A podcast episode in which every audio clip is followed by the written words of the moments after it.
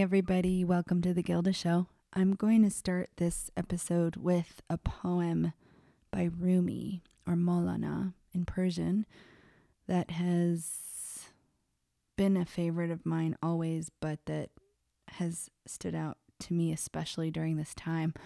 I've spent this quarantine time going deep into meditation, reading, creating, writing, journaling, exercising. Did I say meditating? I'm doing a lot of that. And I'm falling into that thing again where I set the plan that I was going to do this podcast every day. And then every day I find a reason not to do it. Oh, I'm not prepared. It's late. It's early. It's the afternoon. There's still time. I'm hungry. I should eat first. I should meditate first. Let me go run first. Oh, well, now I'm sleepy. It's going to keep me awake. I'm too tired to do it.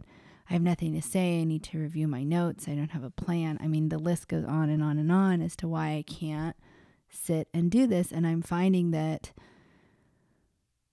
one thing I've been able to overcome in other practices like exercise and meditation is just doing it, starting as quickly as possible. Like this morning, my exercise class, Embody by Marnie Alton, if you're interested, it's the best, went live on Zoom three days a week at 9 a.m. And I was like, I'm in, you know, sign me up.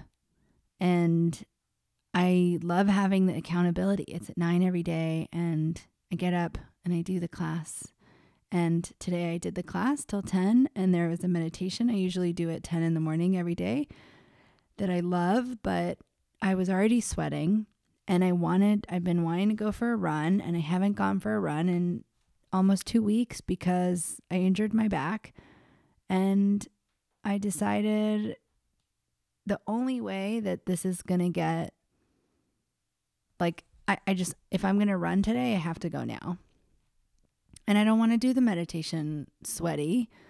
And I don't want to get unsweaty and then go run again later. And I just, I do that all the time where I'll be like, oh, like, what should I do? And should I go now or should I go after the meditation? And then I'll like sort of be, you know, when I don't have the structure, I go back and forth and I become indecisive. And Instead, today I just said, no, I'm, what do I, I stopped and I just thought, what do I want to do?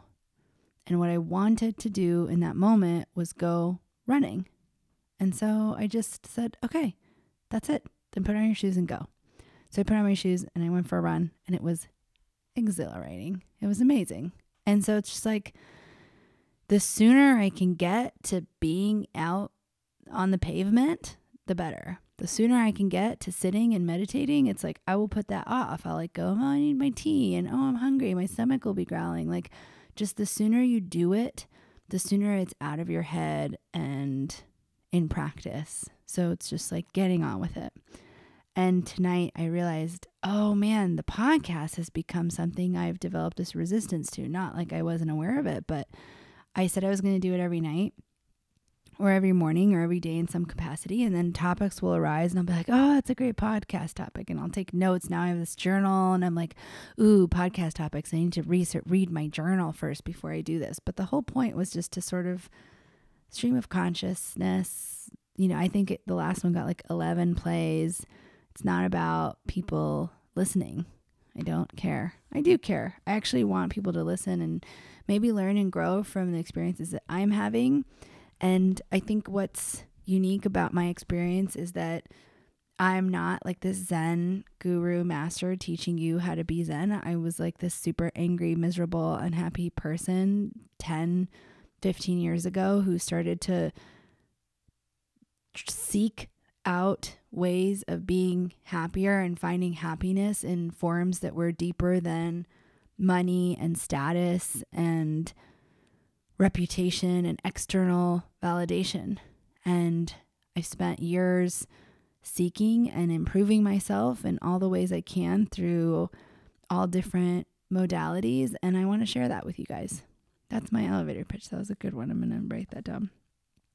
So during this time of introspection, I've been reading all kinds of books and I have this bookshelf in my living room that used to be it was filled with all these academic books from when I was a law professor and they look great. You know, they're beautiful. I have some still here. They're like beautifully bound, you know, the law books you see like in movies. It's like those and all those books I use for my dissertation and those were the books in my living room and all of my self-development books that I've had, you know, all the four agreements and the Pathfinder and all I don't know all kinds of books, uh, the Course in Miracles and Conversations with God and all kinds of books that I have that are spiritually driven or self development or whatever were in my other bedroom and on this like back bookshelf. And I was just looking at that and I was like, that's so funny that the bookshelf that's in the living room that I look at every day from the sofa has all these books that I never use or like read. And then the books that I cherish are in the middle room. And I just last week brought out all of my cherished books and switched them. And I put them in the living room and I started to touch these books that I love and that are spiritual and beautiful and and I just it was such a beautiful experience and I sort of organized them and in different categories and it was fun and now I have this like bookshelf that I look at that I love. It's sort of like, you know, the tidying up Marie Kondo. I have that book too, by the way. And I have these two books, these Rumi books. This one is called Rumi in the Arms of the Beloved translations by Jonathan Star. My brother gave me this years ago and he wrote, May your path to illumination be a bright one. And he was always an avid fan of poetry and Rumi and Hafez. And he gave me all these books. I mean, I was like 18 at the time and I couldn't care less. So I was like, mm, cool. So now that I'm doing the introspection and I was rearranging the bookshelf and I saw these, um, and Jon Kabat-Zinn in the Meditations mentioned a book called the uh, sorry a poem called the Guest House by Rumi, and so I took out these books to find that poem.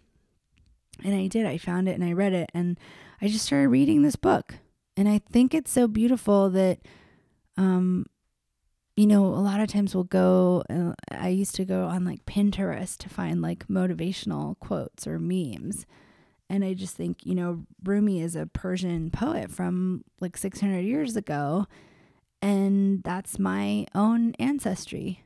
And even if it's not your ancestry, you can find beauty in it. But I thought it was so special to sort of go and go to the source and discover it on my own and what is my interpretation of it, not like and you know, like an excerpt that someone drew from it or a different translation. So also if I'm breathing heavy, it's cuz I had like a power bar and I'm so full. It's like quarantine. I like whatever I eat I'm never full. And then I do intermittent fasting. So, like, my first meal today was at like three o'clock. And then I just don't do it as much because I feel like I'm I'm never full. Okay, I digress. But that's the point of this is for me to digress, right? And I'm just gonna get cozy in my chair. But I literally feel like I had this power bar at like 9:30 at night, and, and now it's like I'm sweating. It wasn't a power bar, it was RX bar. I don't know if you, are made with like egg whites, but okay. This is called We Can See the Truth in Your Eyes.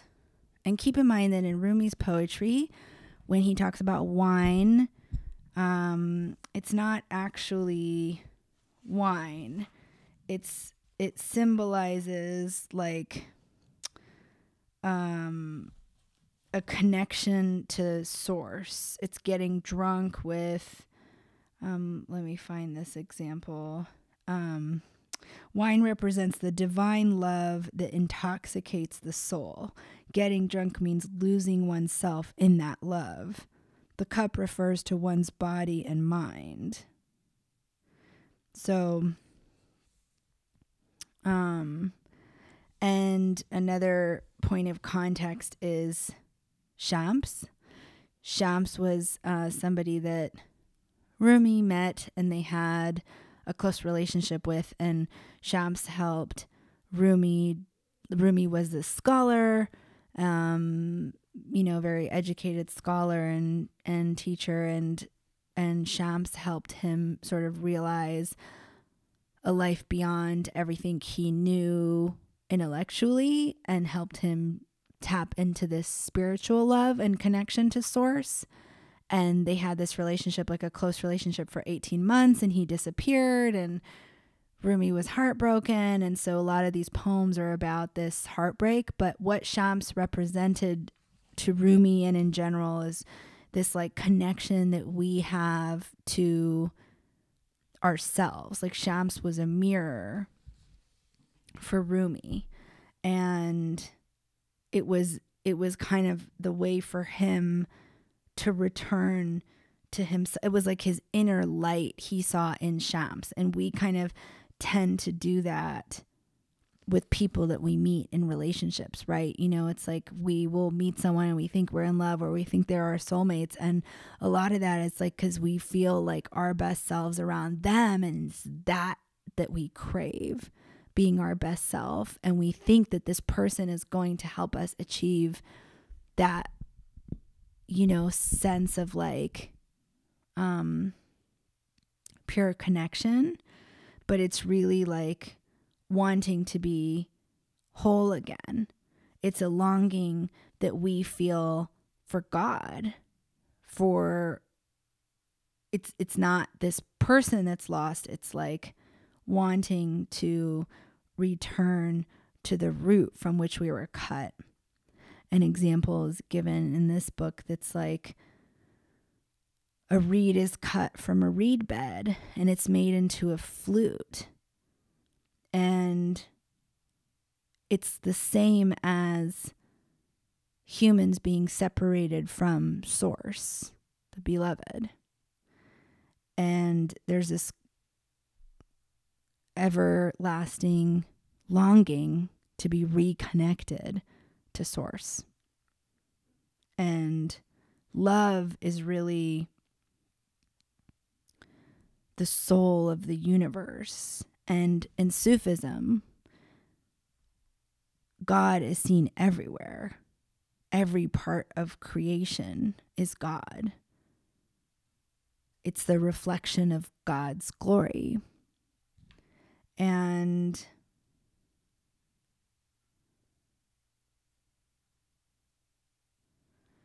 what you can discover from Rumi's poetry is a sense of self discovery, seeing yourself in your purest state and seeing what you can become. And that's sort of the idea when, like I said, we meet someone and we get carried away with wanting this thinking that this external source is the love, but it's really showing us that we're the love and that we can connect to source. And I like started this 20 minutes ago. like 13 minutes, I'm like, I'm going to introduce this poem. And that's why you guys are here because I ramble and I have no structure and there's no plan and I'm just talking and who knows? I'm raising my vibrational frequency just by sitting here behind the mic and doing this. It feels so high today. Okay, the mic does.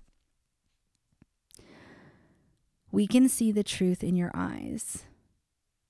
For ages you have come and gone, courting this delusion. For ages you have run from the pain and forfeited the ecstasy. So come, return to the root of the root of your own soul Although you appear in earthly form, your essence is pure consciousness. You are the fearless guardian of divine light. So come, return to the root of the root of your own soul. When you lose all sense of self, the bonds of a thousand chains will vanish. Lose yourself completely. Return to the root of the root of your own soul. You descended from Adam by the pure word of God, but you turned your sight to the empty show of this world. Alas, how can you be satisfied with so little? So come, return to the root of the root of your own soul. Why are you so enchanted by this world when a mine of gold lies within you? Open your eyes and come. Return to the root of the root of your own soul. You were born from the rays of God's majesty when the stars were in their perfect place. How long will you suffer from the blows of a non existent hand? So come, return to the root of the root of your own soul. You are a ruby encased in granite. How long will you deceive us with this outer show? Oh, friend, we can see the truth in your eyes. So come, return to the root of the root of your own soul. After one moment with that glorious friend, you became loving, radiant, and ecstatic. Your eyes were sweet and full of fire. Come, return to the root of the root of your own soul. Shams Tabriz, the king of the tavern, was handed you an eternal cup. And God in all his glory is pouring the wine. So come, drink. Return to the root of the root of your own soul. Soul of all souls, life of all life, you are that. Seen and unseen, moving and unmoving, you are that. The road that leads to the city is endless. Go without head or feet, and you'll always be there. What else could you be? You are that. I want I would like to applaud for that because it's just so beautiful.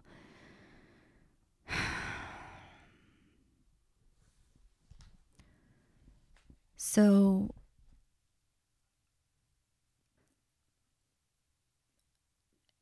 anytime you're reading poetry or seeing any piece of art or anything, it's about your interpretation of it that matters. You know, we learn how to analyze poems as part of our educational background. There's obviously, you know, um, you know, we, we have courses and curriculum dedicated just purely to this. And I'm no expert, but I just like to read these poems and see what I can interpret from it because that's really what matters. It does matter to know, like, sort of, I gave some intro who is Shams and what does love mean and what is the cup and what is drink and what are these? Yes, of course. But really, what matters is what does this mean to you? And for me, for ages you have come and gone courting this delusion. For me, that could mean like in this life or past lives, it's like you're constantly, you know, sort of like believing in the in this like non-existent reality and not really connecting to source. For ages, you've run from the pain and forfeited ecstasy. That anytime things get difficult, you avoid it with distraction. But the true ecstasy comes from going deeper into the pain, being present, and feeling the pain in order to break through and then get to actual pleasure. So come return to the root of the root of your own soul. It's like going back, it's like the reed, the flute going back to the reed, the reed bed. Returning to your own soul through this connectedness to source. It's like just return home, like connect although you appear in earthly form, your essence is pure consciousness. That we're just, we're awareness. That we are in this body, but who are we even? You are the fearless guardian of divine light. I love that. You know, it's like we we're all protectors of this light in a way. Come return to the root of the root of your own soul. When you lose all sense of self, the bonds of a thousand chains will vanish. This idea is something I'm learning a lot about in the meditations is that it's this idea of self, me, my life, my job, my money, my family, my house. This separates us. It separates us from others and it separates us from God. And I'm looking through my notebook because I took a note about this idea before I even read this in the poem about me and myself. And it's when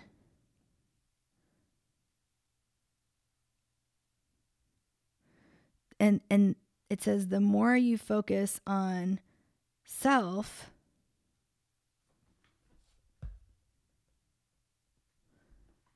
the more the further you are from people who are looking at the present as an opportunity. So, in this quarantine situation, the more you're concerned about your own problems, the farther you are from connecting with people who are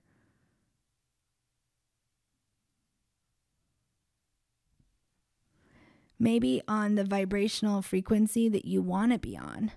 Maybe people who are actually doing the things, people that you would actually want to connect with. But you're too worried about yourself. So it's like, forget about, lose all sense of self, like let go completely. And then all of these limits that are holding you back will just disappear. And it says, You descended from Adam by the pure word of God, but you turned your sight to the empty show of this world. So it's like you are a descendant of God, essentially. You're you're you come straight from the source and you instead became enchanted by this empty, like superficial things of this world. Alas, how can you be satisfied with so little? And that the reality is, is that is the superficial things like the house, the money, and the cars, it's so little. How can you be satisfied with that? That the true ecstasy comes from that divine connection. Why are you so enchanted by this world when a mind of gold, mine of gold lies within you? And it, it's like we seek to external things to make us happy when inside we have so much and we can tap into the inside. Open your eyes and come, return to the root of the root of your own soul. You were born from the rays of God's majesty when the stars were in their perfect place. It's like we come from stars and and that is comes it's like this majestic thing that we come from that's perfect in itself how long will you suffer from the blows of a non-existent hand? And then we come from perfection and we believe we're imperfect so we're suffering. It's like we are it's almost like we're being beat up by someone that's not there. You are a ruby encased in granite. I love that visual of this beautiful gemstone, this precious gem being encased in granite that you can't even see it because it's just in this stone that's, you know, not precious. It's like kitchen countertops. How long will you deceive us with this outer show? It's almost like yeah, you're this beautiful thing, like this beautiful ruby, and you're going around as a kitchen countertop. Like you should be on like Queen Elizabeth's neck, and instead you're like in the kitchen in the basement or wherever the kitchen is in the palace. I don't know. it's always like down below in those movies when they have like a kitchen, you know. In the pa- I just watched um Princess Bride, is that it? Or um yeah, when like Anne Hathaway becomes a princess and they like pluck her eyebrows. Um after one moment with that glorious friend, and friend is capitalized, you become loving, radiant, and ecstatic. And this could be talking about Shams or it could be talking about the beloved, but since it's capitalized, it makes me think it's the beloved. When you connected with God, you became loving, radiant, and ecstatic. Your eyes were sweet and full of fire. It's like you had a taste of what that was like, that connection. Shams the Tabriz, the king of the tavern, has handed you an eternal cup.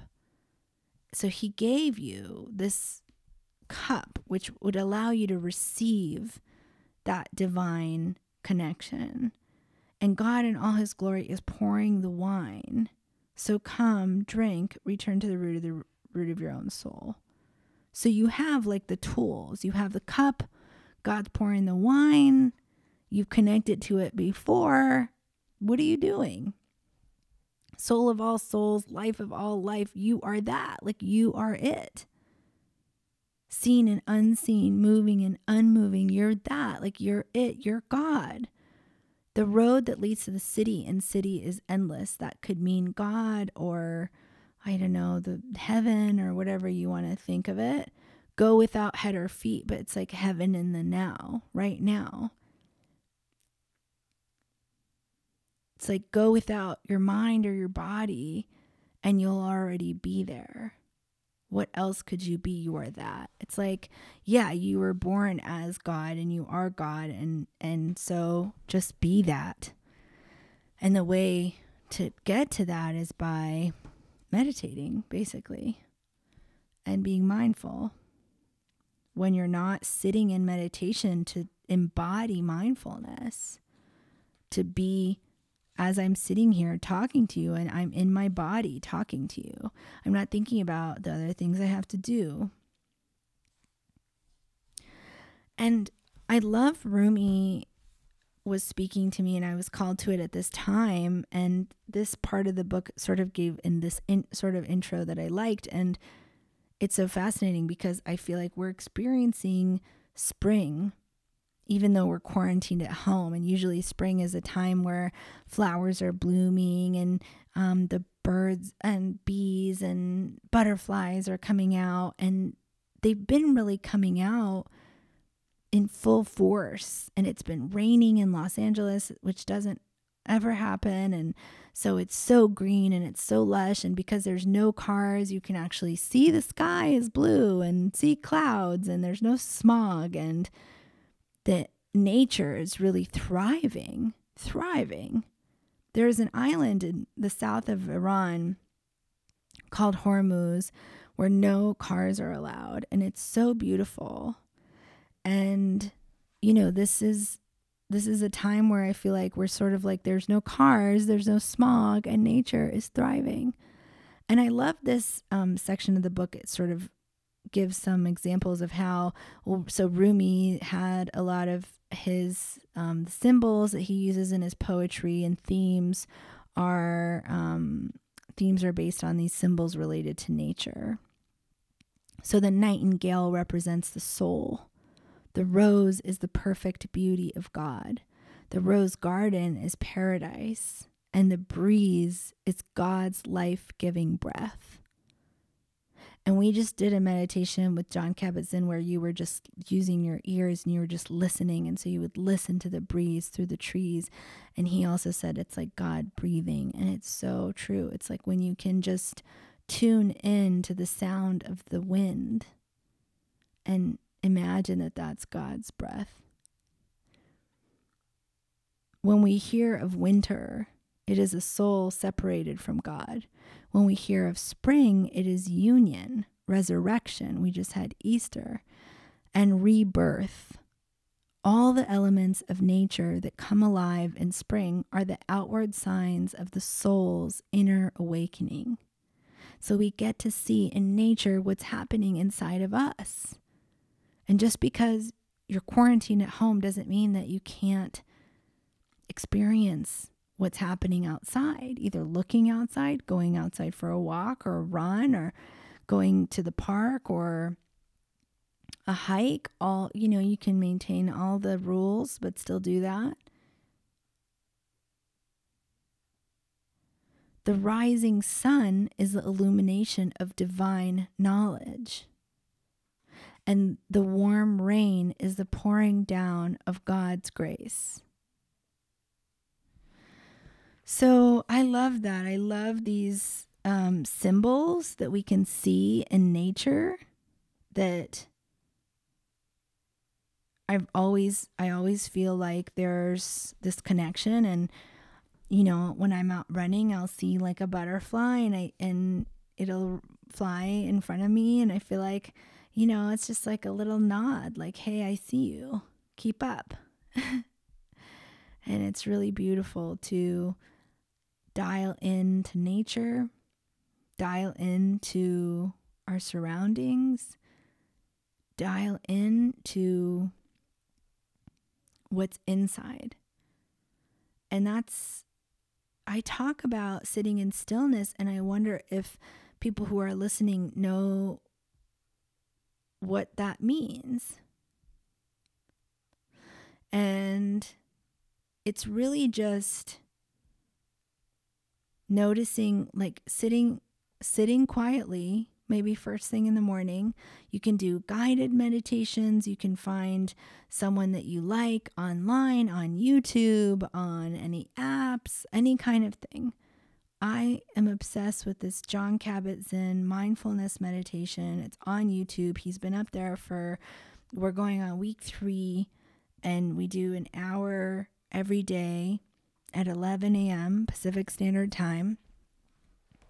And it's up there now if you want to find it from the last two weeks and you just do this mindfulness practice and you sort of sit and you notice your breath and you're not breathing extra heavy or doing anything differently with your breath. You're just noticing it and you just essentially have the thoughts that come up come up and you notice them and you're aware of them and then you ask that awareness. So if you have fear come up, that is your awareness of fear, right? Because if you're noticing it, then you're aware of it. So if you're noticing what's going on, then you're not in it completely.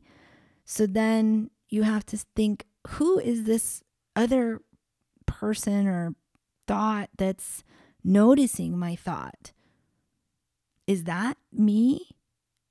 Is that that's my awareness. And is that awareness fearful? Is that awareness stressed out? Is that awareness lost or confused or uncertain? And it's not.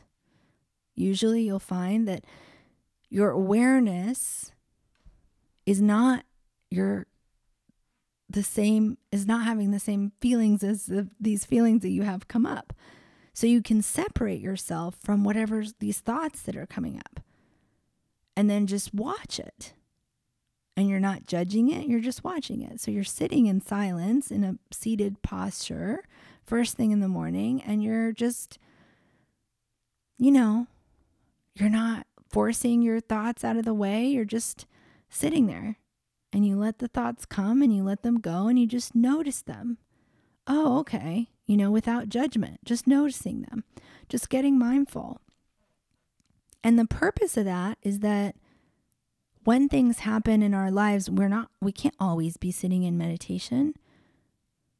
But when things happen, that we can say, oh, I have resistance to sitting and doing this podcast. That's interesting. I wonder why. Let me go sit and do it anyway.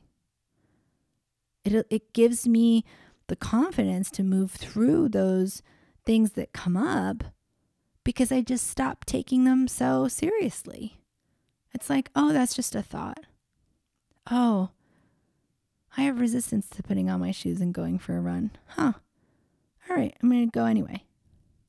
Just noticing. And then you're able to just notice, oh, this is making me angry. Huh. Oh, I got really upset and I did this stupid thing. Okay. I wonder why. But not dwelling and lingering in this state of why you did things past or or why what you may find in the future but just being in the here and the now and breathing. I'm feeling grateful that you have lungs to breathe, that you have eyes to see, that you have ears to hear, that you have your hands and your toes and hopefully all your body parts, that you're healthy. And if you're sick, if you're paralyzed, what do you have that you can be grateful for? And switching to gratitude for the things you have to shift your entire energy. And you guys, I'm not talking to you as someone who is always doing this and like I'm obviously not living in a beachfront property on Malibu yet. I'm working through this every day myself. Last night, I got so angry at my neighbors playing this loud music that I slammed my cat's little canopy thing on the ground, like to be like make a point, and it shattered. And I was like, so I got upset in a moment. I just thought, oh, that's crazy. That was like one of those times where you drink poison thinking it's going to kill the other person. That's like an old saying or whatever, not like we're trying to kill anybody or whatever. Don't kill anyone. Don't and don't drink poison. But it's like I just instead of instead of getting super upset or reacting in any way, I was like, "Oh, I just did that. I guess I need to meditate more. I guess I'm not there yet. I guess I still have emotions. I guess maybe quarantine is getting to me. I should go for a run tomorrow. And then today I was like, yeah, I better go on a run so you don't break stuff today you know, and it's like, okay, and then just noticing and becoming aware and becoming self aware and then just being able to see. And then slowly going deeper into that. Well, you become I become so self-aware that I see everything that I'm doing all the time and it's like go a level deeper. Who is this awareness? Well, who is this awareness of the thoughts? Is it me? And if the awareness isn't fearful or scared or lost or any of these feelings, then it means I'm okay. And really coming into the fact that you're okay. We're all okay. Trust me. It's not coming from someone who hasn't felt the darkest nights of the soul. It's coming from someone who's been there. And I'm saying that the work is what's getting me to the other side. The work, the meditation, the spiritual practice, the practice every day, exercise every day, get my blood flowing every day, wake up in the morning every day, listen to my intuition every day. At one point, my intuition was my body was waking up at five in the morning every day, and I would go back to sleep. And I started just to say, okay, what if I got up? And I just started getting up and I came out to the living room and I meditated and I read and I did what I needed to do and until I was tired. And then I said, okay, I did. I can go back and rest but just listening in the moment that you get that idea, that first ping of like, I should do the podcast, I should write this article, I should read that book, I should call my mom, I should go for a walk, I should cook that bread, I should tell my husband I love him, I should call my grandma. I should help this person. I should say hi. I should smile at the stranger. Whatever your intuition is telling you in that moment, that is your wine being poured into your cup. So receive it. And also, as a side note, if I'm saying like God and that's freaking you out, I mean, all I can say is just don't be freaked out. Because, like, five years ago, I didn't even really believe in God. And whenever I heard that word, it was like, yikes. And even now it's like spirituality is is so important to me. And I use that word when it comes up in these contexts, and I hope it doesn't scare you from trying. Really, what I want to say is, is you. I am. Go deeper into yourself, your inner wisdom. And you won't need anyone to answer your questions. You know, the seeking of questions outside of other people constantly, or the news, or what do people think, and validation, and all this stuff. It's like, what are people saying? It's like, none of it matters. It's all distraction, it's all noise. Dial in to what you're saying. Do you even know who you are? Everything is being stripped away the job, the trips, the brunches, the distractions, the meetings, the fancy clothes and the fancy car. Like none of it mattered. We're all level. Who are you? And what do you have to offer this world? What are you here to do? What is your gift? What are you uniquely good at, and how can you use that to help people? I love you so much. Thank you for listening. Good night.